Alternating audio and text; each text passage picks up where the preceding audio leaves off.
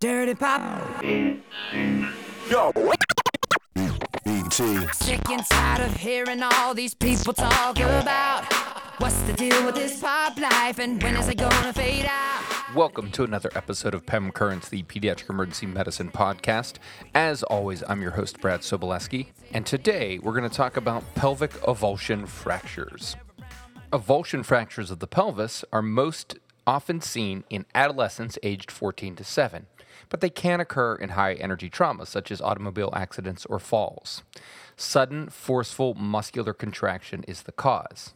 Activities where you go from not moving to moving quickly are often implicated, such as sprinting in track, soccer, or football, jumping, kicking, twisting, or kind of doing anything that a gymnast would do. The title of this podcast kind of gives away the fact that these most often occur along the pelvis. These adolescents have very strong muscles. The pelvic apophyseal centers don't ossify until late adolescence, so the weak point is the cartilage at the apophysis. A fast, quick movement tears that apophysis off the rest of the bone, thus leading to an avulsion fracture. The most common locations are as follows. First, we have the anterior superior iliac spine.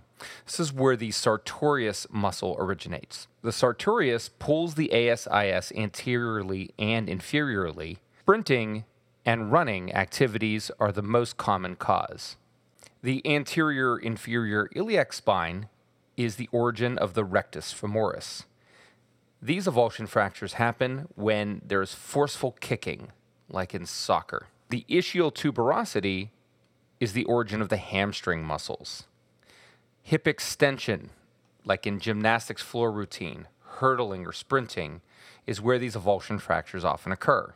You may also see them at the greater trochanter from the gluteal muscles, the lesser trochanter from the iliopsoas, or even the adductor group from the pubic symphysis, or the iliac crest from the abdominal wall muscles. Regardless of location, patients will describe a popping or snapping sensation that coincides with physical exertion and generally stops physical exertion. Some, but not all, will have mild, indolent pain for several weeks to months beforehand, which is basically apophysitis, leading to the eventual break.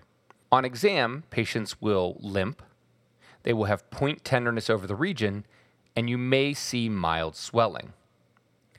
Range of motion, unless limited by severe pain, can be completely normal. Rarely, you can actually see some paresthesias over the anterior and lateral thigh. This can be because there's a large hematoma or the avulsed fragment is pushing on the lateral femoral cutaneous nerve. 99% of these injuries are identified with plain radiographs. Ultrasound's useful for seeing the local hematoma, but not adequately studied for diagnosing avulsion fractures. Orthopedists may use CT or MRI if they're going to do a surgery, but in general, treatment is non operative.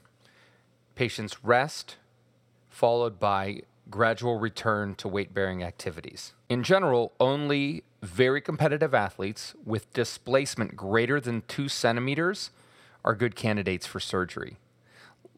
Less than 1 in 30 cases need an operation. So instead of referring the patient to orthopedics from the emergency department, you should send them to sports medicine or physical therapy instead, because a progressive stretching followed by strengthening routine can get them back to sports. One final tip.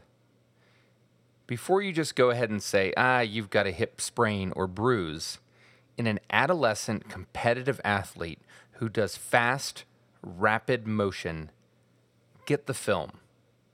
Diagnosing an avulsion fracture will impact the rapidity at which they can return to play, since it will take longer than just a simple bruise or sprain to recover from.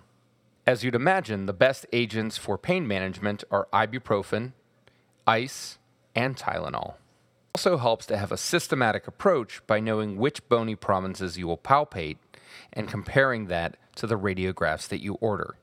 All right, so that's all that I've got for pelvic avulsion fractures.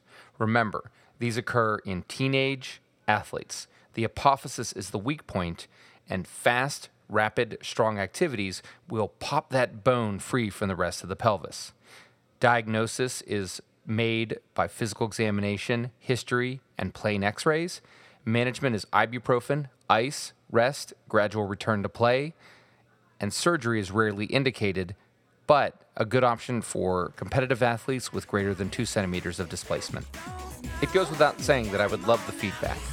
Leave me a review on Apple Podcasts, send me an email to pemtweets at gmail.com, or hit me up on Twitter at pemtweets. For Pem Currents, the Pediatric Emergency Medicine Podcast, this has been Brad Sobolewski. See you next time.